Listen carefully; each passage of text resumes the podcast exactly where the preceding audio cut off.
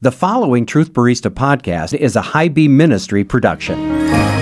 Holiness, holiness, it's what I long for. Holiness, it's what I need. So often I see so many people who struggle in this area and are convinced I cannot come back to God. I can't come back to Christ because I've done this this many times. And often I'll bring them to David's Psalm of Confession. In verse 1, David says, Have mercy on me, O God, according to your steadfast love. And I'll just sit there with people sometimes and, and go over that again and again. You have to believe that God is able to forgive, but you have to believe that He's willing to forgive. And we have to remember the basis of His forgiveness. It is not our performance. So when a brother or a sister struggle in the area of sexual purity, so often I see them trying to earn their way back into a right standing with God whether it's I got to be more committed next time or, or, my repentance needs to be more perfect. And I remind them you have to understand the basis of God's mercy is His love. And the basis of God's love is not performance. Welcome to the Ersatz Coffee Shop. This is Jay, your truth barista, and I'm serving up a steamy cup of God's truth for the average Joe. You can catch me and this podcast on my websites, truthbarista.com, all one word, truthbarista.com, and highbeamministry.com. That's H I G H B E A M ministry.com, as in car high beam. We're shining the light of God's truth on the road ahead.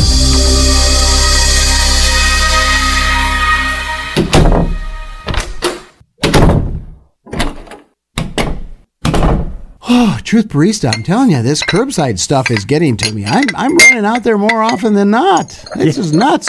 I know it's crazy with the Ersatz coffee shop kind of quiet because of the shutdown, and the coffee sales are great. So oh, they're they're that's not a fine. problem. We're running out of kolaches too, by the way. I will. Yeah, okay. We'll make some more. Hey, come join me for the Bible study. All I've got some interesting things here for you. Okay, what are we going to talk about today? Well, one verse stuck out of my head this week that I've really been kind of processing. It's from Psalm 119, verse 9. How can a young man keep his way pure? By guarding it according to your word. That's been a scripture that has been in my head since I was a junior in high school and came to the Lord, and the Bible started popping open to me. I have a solution to that, by the way. What's that? Lock them up until they're 40. in a vat of ice cold water. yeah. Right. No, I want to talk about that today because I think there's some really cool things in here most of us as Christians don't get because we don't have the Jewish biblical Hebraic background to it. We just think, God doesn't want you to have any fun. well, no, the problem is if we get into impurity and impure thinking and impure lives, it is no fun in the long run. Well, if your God sounds like that, he's a, he is a no fun trouble. God. You're not supposed to have any fun at all. Okay, well, grab your Bible and let's sit down. You got your coffee. I've got my fresh cup here. So let's go to it. Are you ready? I am ready. Okay, well, this is where we start because God gave humanity the greatest, one of the greatest gifts in the world at creation. He actually told them a couple of things. He said, I want you to rule the world, I want you to reproduce, but stay away from the tree. So, in other words, he says, I want you to reproduce and rule, but you only can do it my way. That's the summary of those first three commandments, okay? Well, the problem is, is they got corrupted by humanity's sins. Uh, actually, John calls these the the sins of the world, the three basic lusts of the world, which is the lust of the eyes, the lust of the flesh, and the pride of life. So you can summarize them like this: the lust of the flesh is to enjoy, the lust of the eyes is to obtain, and the pride of life is to achieve. Now, faced with this whole reproductive drive, all of a sudden they wanted to enjoy one's desire, one seeks to obtain a mean to achieve one's goal, pleasure. Now, you can do it God's way, and then everything's right. But if you do it your way, then life becomes a big mess. And you see it right after the fall. Now, you've read Genesis, correct? Yes, I have several times. Okay, you raised your hand for a second. What do you. Well, I was just going to say, or I want to find out in clarity, are you only referring this to sexual temptation, or can a person's pleasure be getting drunk, or getting high on drugs, or or watching pornography? Well, that's sex. I mean, it's not just sex, right? You're right. I use the sex drive because it is one of the most powerful drives, but you're right. Anything that is done in a way that's not the way God wants it to do can actually make somebody impure. Now, I see a very curious look on your face on why I mean that. So let me get back to the story and then I'll tell you what I mean by that impure thing, okay? Okay. Okay. Right after the fall, just a couple of generations after that, you see a man named Lamech. Mm-hmm. Lamech. Anyway, Lamech has two wives. Now, the first thing that should pop out to us is, but God only had Adam and Eve. He didn't have Adam and Eve and Barbie, right? Mm-hmm. Together. So you can see the corruption of that sex drive is already happening just a few generations down from Adam and Eve. Now, I've even heard in our day some people say, well, you know, there's polyamory today. If I love two women, then we can get married and we can hang out. Or if I am a woman and want two men, we can do that. That's perfectly legal because the Bible says so, Christian, doesn't it? To which point I would respond, and I appeal to a higher authority because the Torah allowed divorce, but Jesus himself said, yeah, but that wasn't my father's intention. In fact, it was one man and one woman. And in that, he not only put down the divorce issue and trying to use God's word to justify divorce, he also eliminated the same sex and polygamy issues by reinforcing his father's original design. Well, but it still doesn't answer the question is why is the Torah compromising on God's ideals? Ah, it's not compromising. Jesus said, because of your hard hearts and your inability to toe the line because of your hardened, fallen hearts.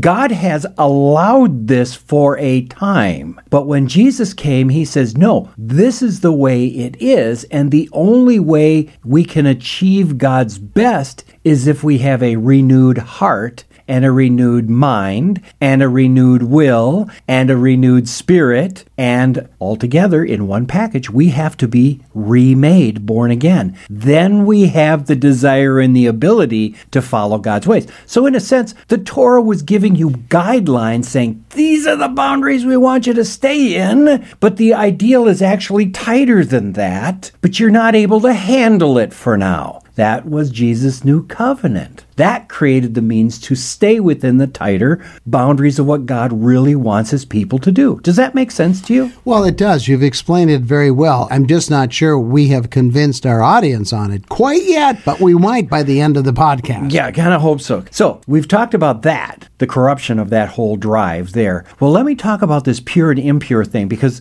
when you think something is impure or unclean, you go, It's got mud on it. It's all icky. It's gross. I, I don't like it. you know, that's not what impure means in the Bible. And why are you laughing? Well, it just makes me laugh. I mean, I, I hear a lot of young people sound just like that. exactly.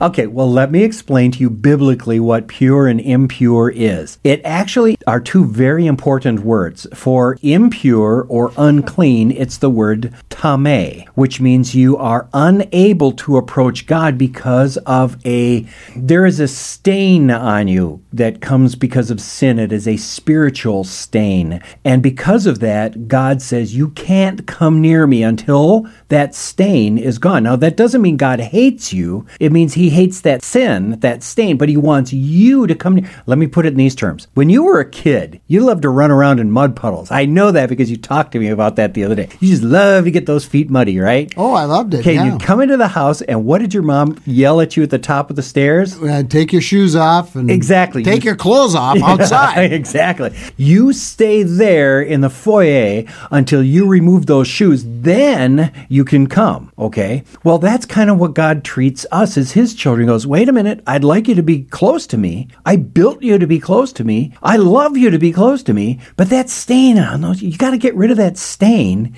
and then you can come near me. And I look down at my feet and I'm going, but Father, I can't take off my feet like I take off my shoes. And He goes, allow me to bleach that stain out of your feet. Then you can walk near me. See, and that's now I'm getting more toward the biblical truth. The removal of this stain is something only God can do. It's not something we can do. Now, we have a part to not get stained, and there's a part of the stain that we can eliminate from our lives. But the actual stain that separates us from God is called sin. In fact, Isaiah says this Your sins, O Israel, have separated you from me. So, what God is trying to do, and this is what I really try to get out to people, His heart is to have us as close to Him as possible. But he's got to deal with that stain issue. It's the stain that renders us impure or unclean and unable to approach God. He needs something that will render us pure, clean, and able to approach God. So you are actually answering a question a lot of Christians will say, well, I can't keep the law. I can't do anything about the stain. And that's true. We never will. That's why we need Jesus. Right. And now a lot of people look down on the law because they say,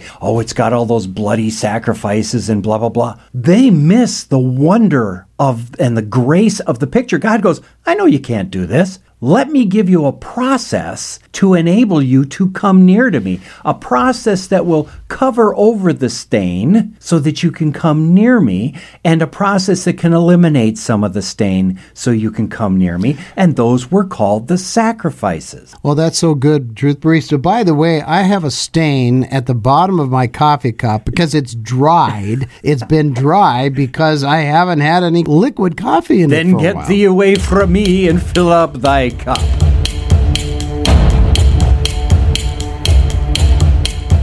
Truth Barista, you know, we're living in such turbulent times with this coronavirus. What advice would you have for our audience? Well, the first thing, you have to not give in to fear, right? I mean, you listened to a recent Dennis Prager. Yes, and he was saying some wonderful things. Don't waste this time, but contact your friends by phone or by Skype and talk to them and your family. Do things that you haven't done for years. Do things together as a family in your own home, but do something productive and don't sit and mope and get depressed by what you hear on the news. So, on the negative side, don't give in to fear, right? That means we have to limit our consumption of the news, consumption of social media. Now, we don't want to be uninformed. We want to be informed, but man, talk about Debbie Downers and stay away from the people who are being uber sensational Right. about this and just stoking the fires. We don't need this. It is what it is, okay? It's it's like a pandemic, like a flu type pandemic, although it has different characteristics. But and this is the point I'd like to make too is admittedly and apparently this has a high infection rate. So if we lower the possibility of infection, we'll have a lower potential for spread and that will lower the severe number of cases and even deaths and lower the strain on the hospitals so that they can keep pace and give proper care for those who need it. So really the positive thing is this is a great opportunity like you said to stay at home, stay in the neighborhood. I've seen a lot of people walking their dogs, hanging out with their kids, gardening already, doing some fantastic things. And you know what's the most important thing for us? You got to stay in the coffee and you got to stay in the word. What a great combination. Thanks for that encouragement, Truth Barista. And don't forget to listen to the past episodes of The Truth Barista. Great thought.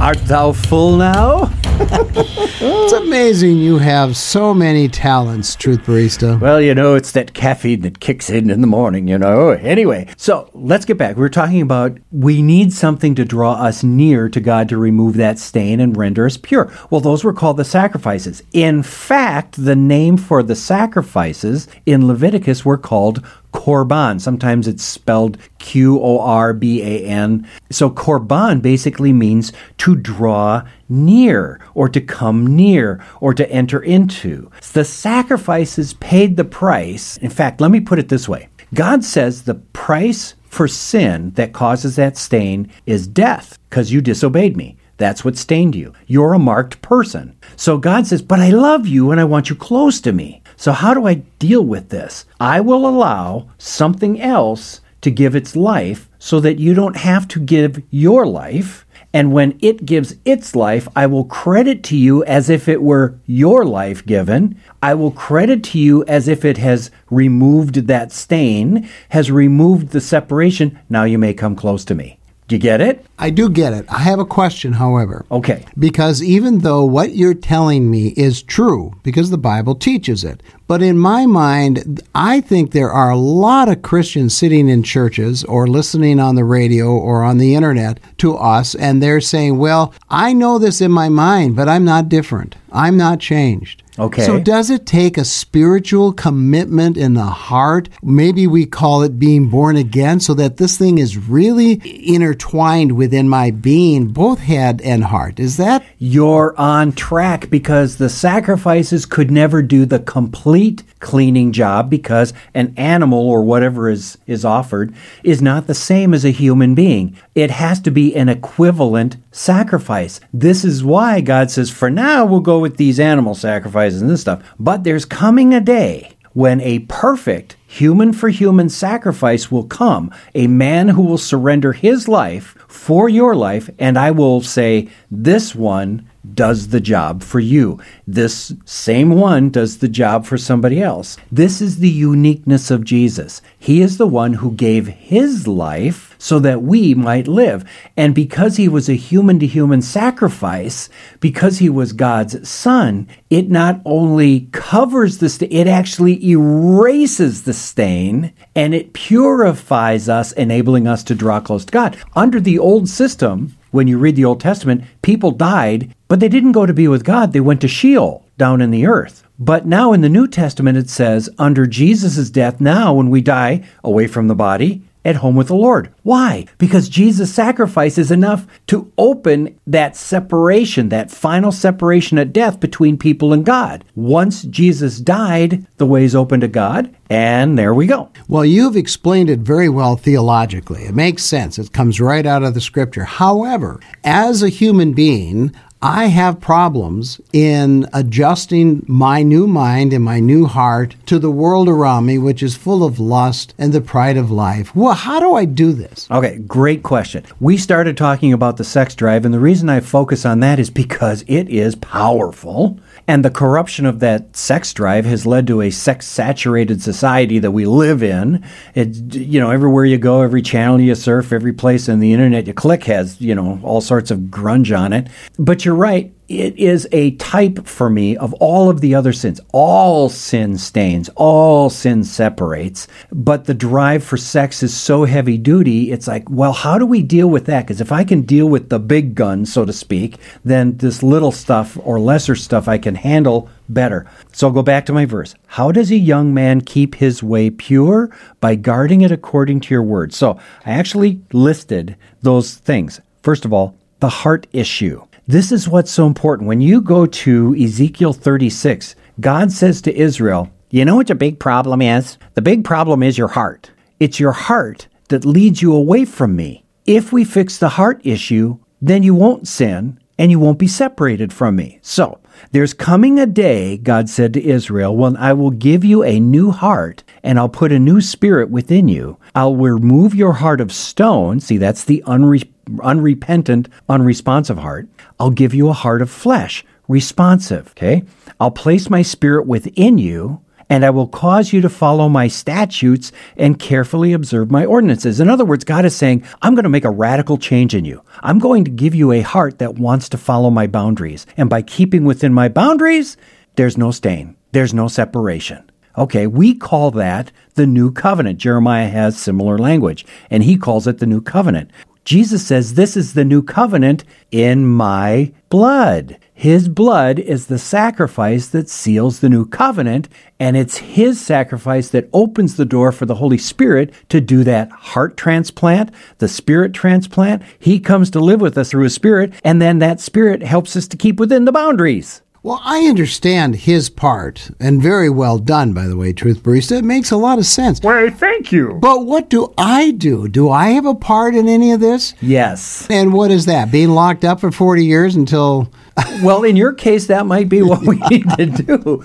No, but you're absolutely right, because as you go through the scriptures, once that core issue, and that's really what it is a core issue. Once that's been taken care of, now what Paul says, don't do it the old way. Don't follow your old life. Live like what you are now, a new man. Take off the old flesh, put on Christ. In other words, stop acting like you used to, start acting his way. Why? Because now you can. So there are things in your life. Listen to this. Nothing that goes into a person from the outside can defile him because Jesus was being accused of letting his disciples eat with unwashed hands, and that was making them impure.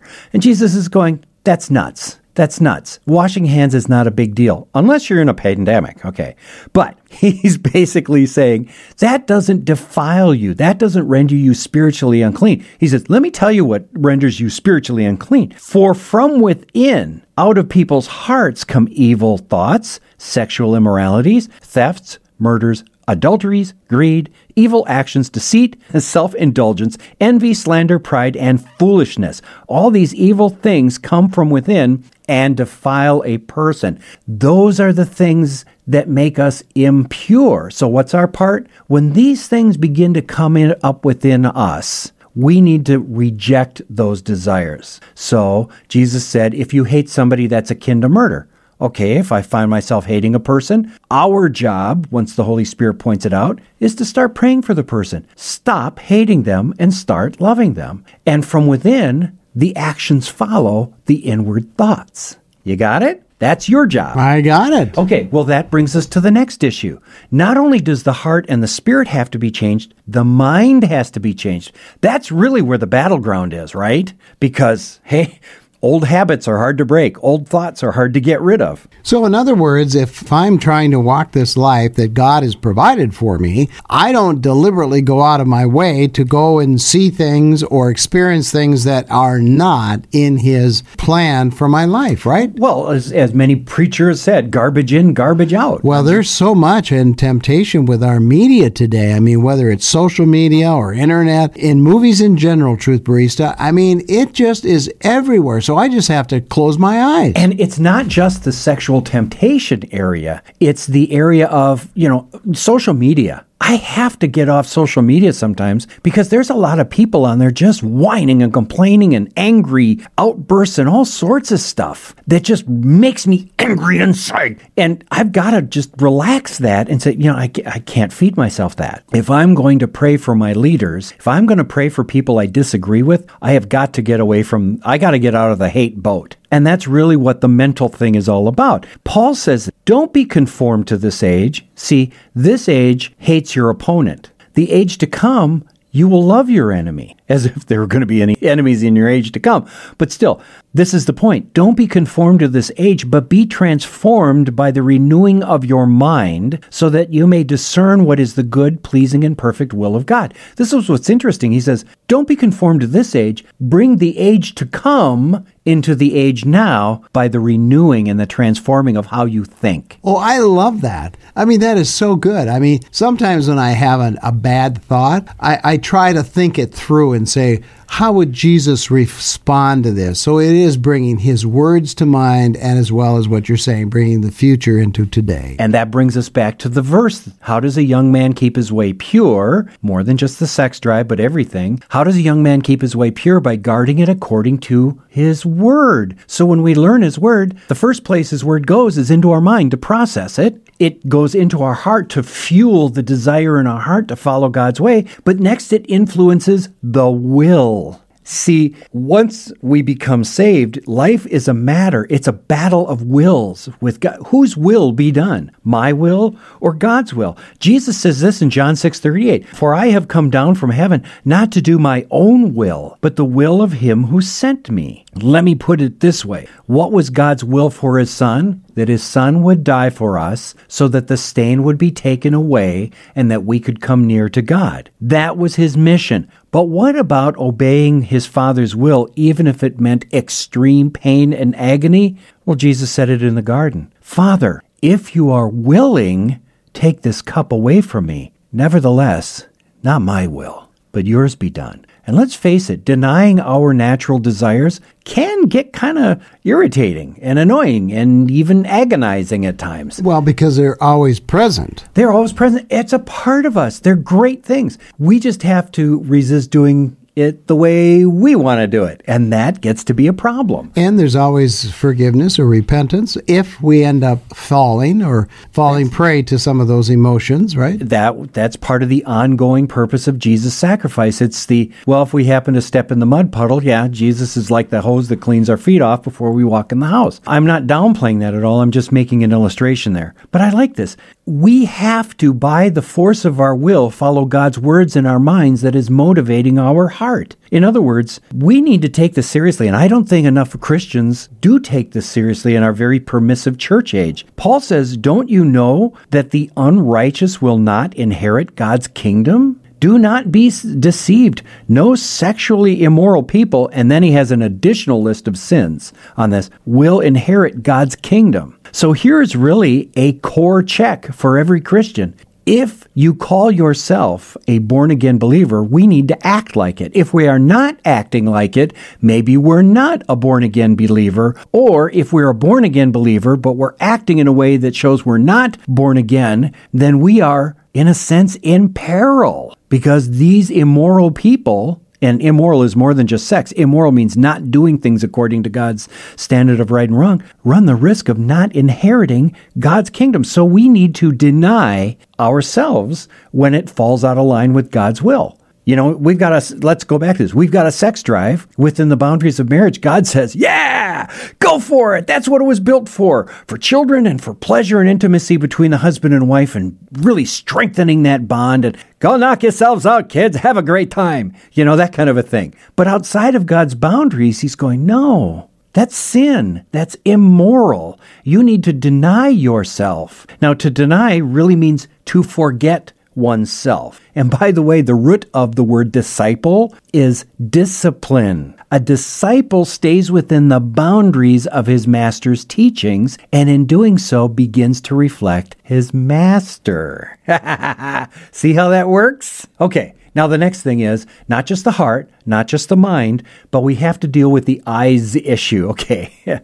okay. Amazing, Larry. We live down by the university, do we not? Yes, the Big Brain University. Yep. Uh, home of the fighting neurons. Go Sparky. Okay. Can you sing their fighting song? no, not without breaking glass. Okay. Although I should someday. That would be fun. Anyway, oh, truth be told, there are a lot of gorgeous women walking around campus here, and they're always coming into the shop, I've right? never, I've never noticed. I don't. I, Liar, repent. I can see through you.